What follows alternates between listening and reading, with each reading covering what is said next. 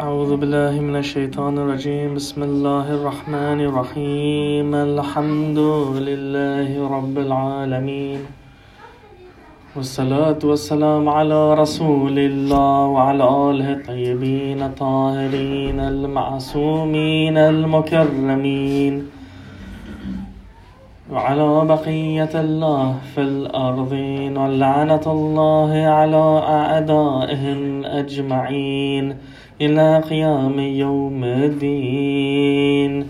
اللهم كن لوليك الحجة ابن الحسن صلواتك عليه وعلى آبائه في هذه الساعة وفي كل ساعة وليا وحافظا وقائدا وناصرا ودليلا وعينا حتى تسكنه أرضك طوعا وتمتعه فيها طويلا. För Imam Mahdis välgång och snara återkomst var värdiga skicka en salawat.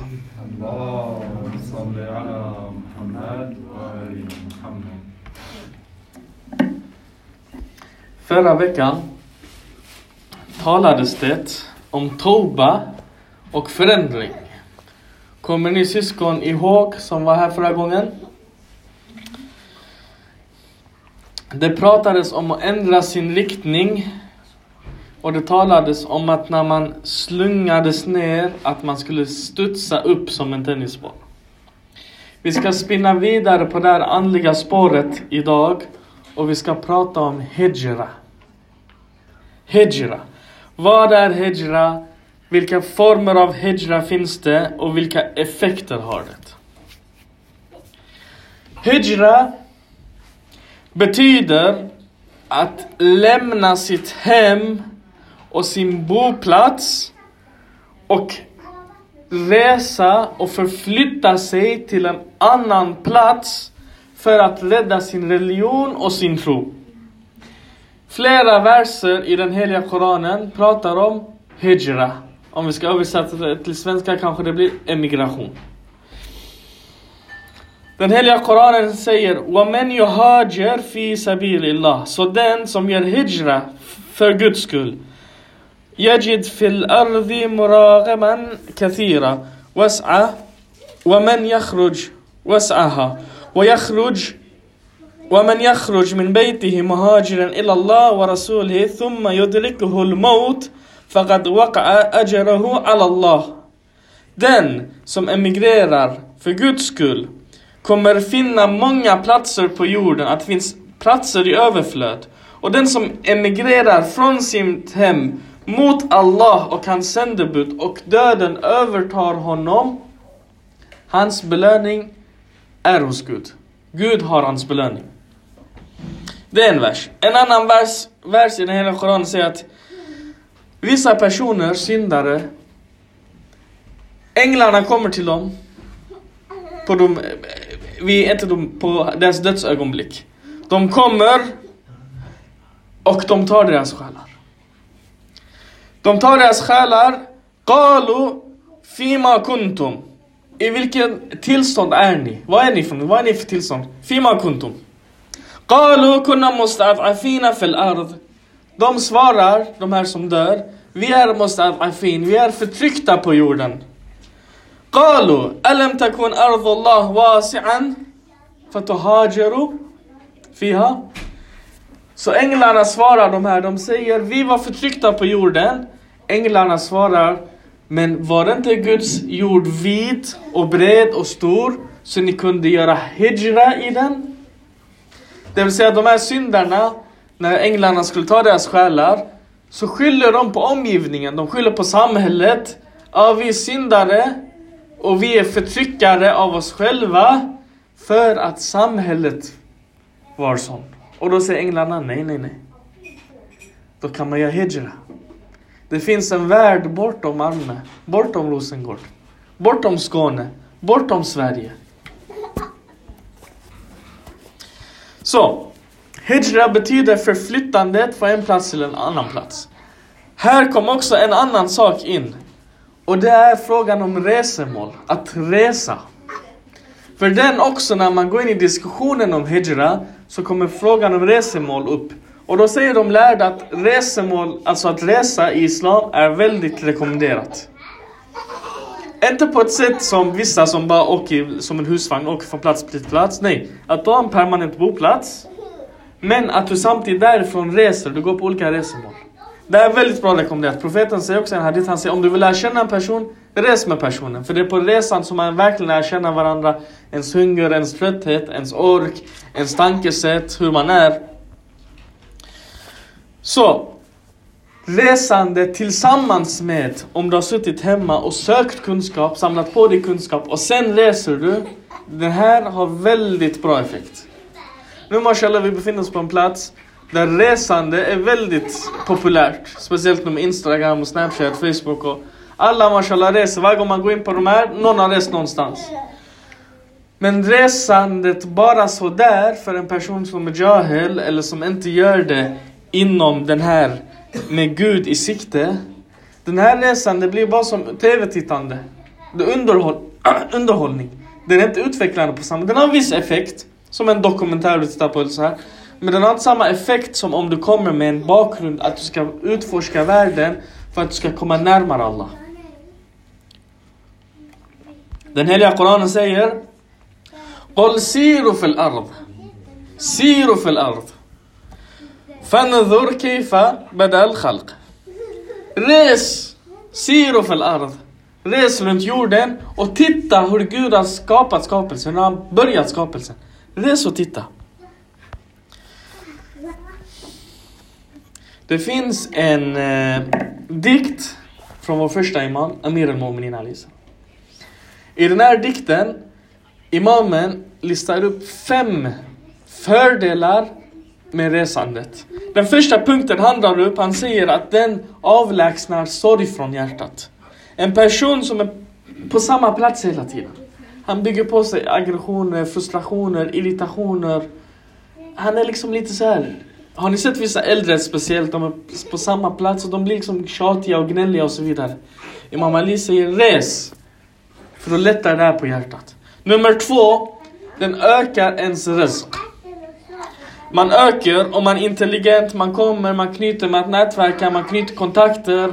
Speciellt idag, det är så lätt att man lägger till varandra på Facebook eller LinkedIn eller byter mail eller så här. På så sätt man knyter ett nätverk. Och det här nätverket i sin tur leder till ökad risk. Den tredje fördelen med resandet är att den ger kunskap. Den ger dig kunskap, du går till olika platser, du lär dig deras kulturer, du lär dig deras levnadssätt, varför de lever som de lever, hur de lever, vad de äter, varför äter de så här? Och från det här så blir du inspirerad och du kommer tillbaka. Den fjärde fördelen med resandet är att man får erfarenhet. Man får erfarenhet i andra personers traditioner och kulturer. För ni vet att Islam, kolla, ta slöjan som exempel. Vad säger Islam om slöjan? Okej. Slöjan är wajib, okej. Jo, jag tänkte mer på att Koranen kommer, hadithen kommer och säger att det är obligatoriskt för mannen och kvinnan att täcka vissa kroppsdelar. Men Koran och hadith säger inte om den här, hur den täcks. Ska det vara blommigt, blått, vitt, grönt, svart? Eh, ska det vara det här velourtyget? Ska det vara läder? Ska det vara siden? Ska det vara jeanstyg? Det, här kommer, det, här, det, det som är det vackra är att då kommer man till olika kulturer och platser. Vissa afrikanska länder Kvinnorna är svarta men kläderna är alla blommiga och röda och vita och så vidare. Men kommer till andra platser. Kvinnorna är vita men alla kläderna är svarta. Så det, det är det som är, det är uttrycket för kultur. Och det är olika traditioner och platser. Och då lär man sig det här och man kan ta med sig det hem. Och den femte fördelen som Amir al-Mu'min säger att den ger vänskap, sällskap, alltså du knyter kontakter. Det kommer in under risk lite grann också, att du knyter band med andra personer. Du lär känna andra personer. Du kommer i kontakt med personer som lär dig saker. Saadi, vet ni vem Saadi är? Saadi är en av våra stora islamiska, persiska poeter. En av våra och så vidare. Han levde 90 år. 30 år av sitt liv la han på studier. 30 år av sitt liv la han på resa. Och sen 30 år av sitt liv han producerade verk som Gulistan och Bostan och de här.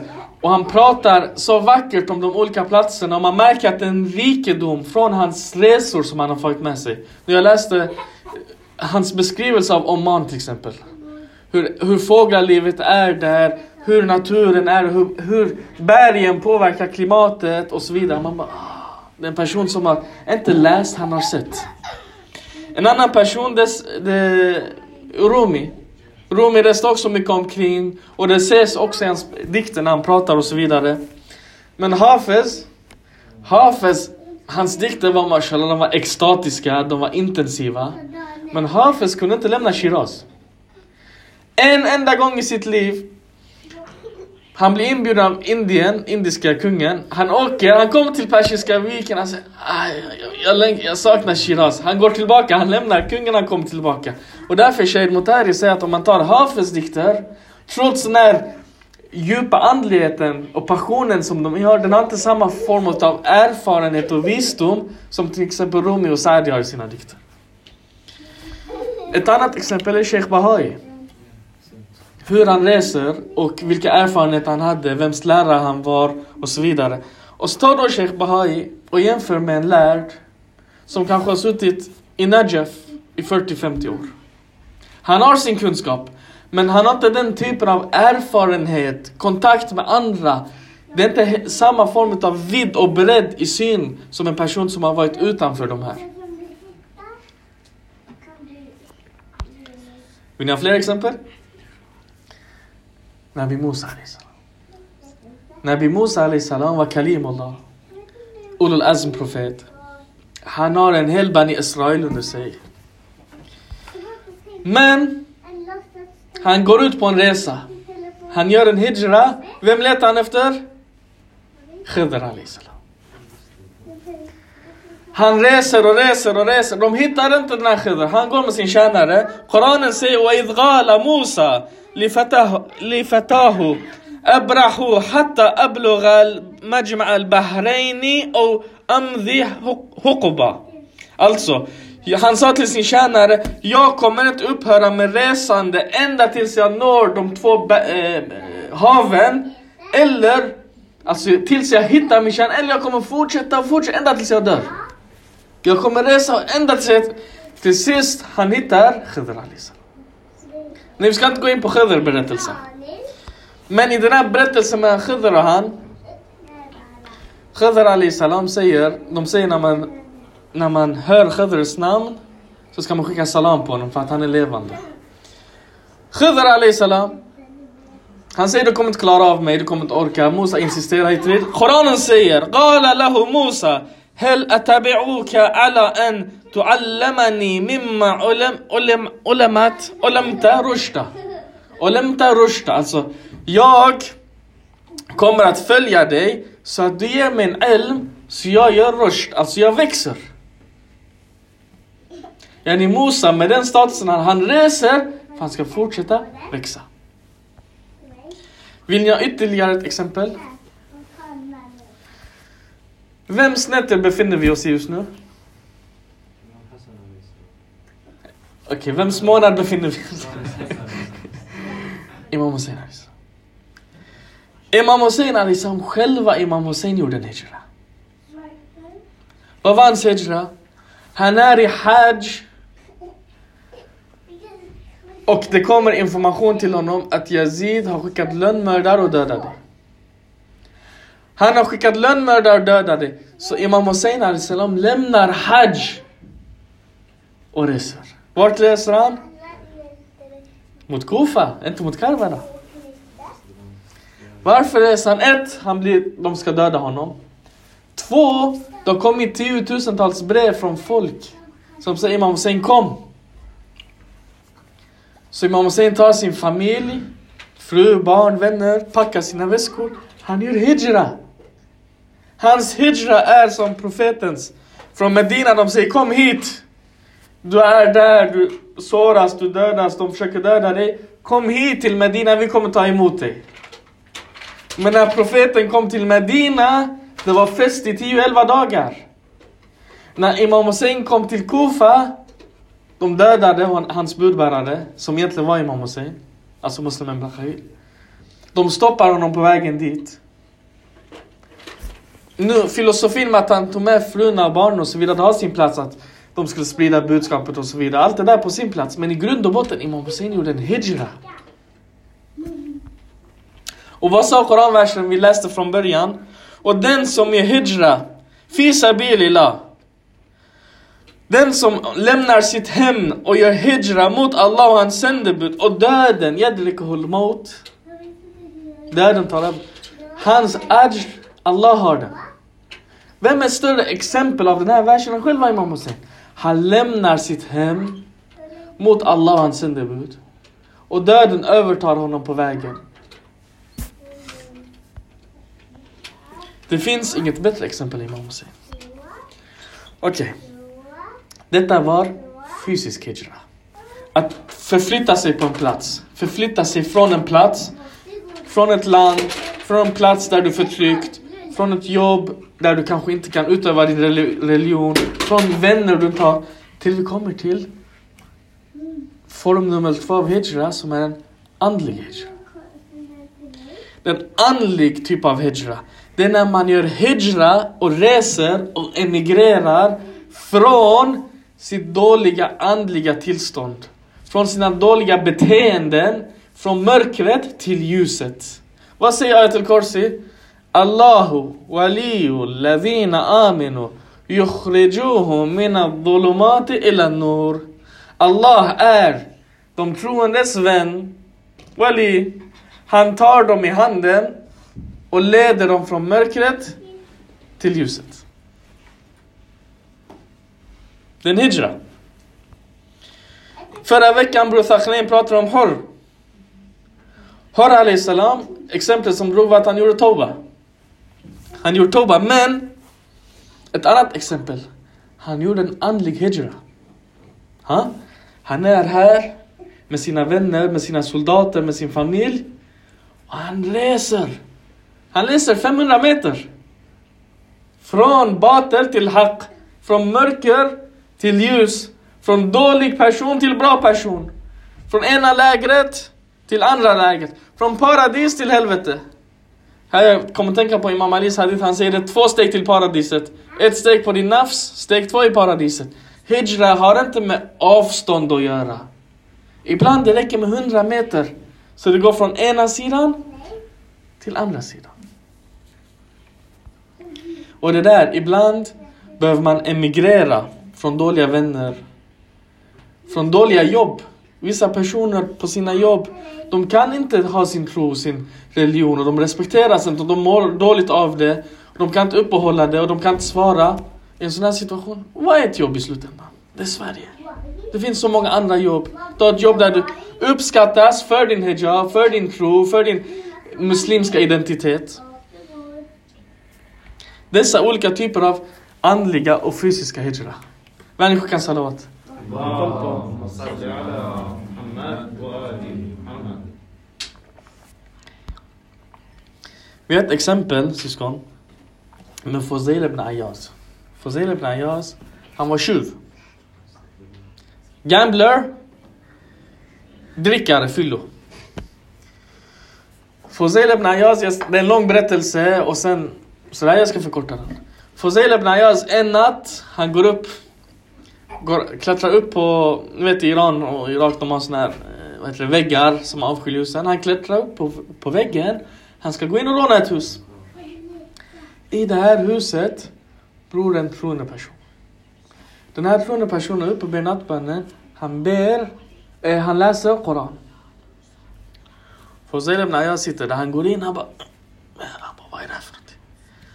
Den här troende, han kommer till versen ألم يأن للذين آمنوا أن تخشع قلوبهم لذكر الله Är det inte dags för de troende att takhsha, alltså de ska gå i sönder av Guds fruktan?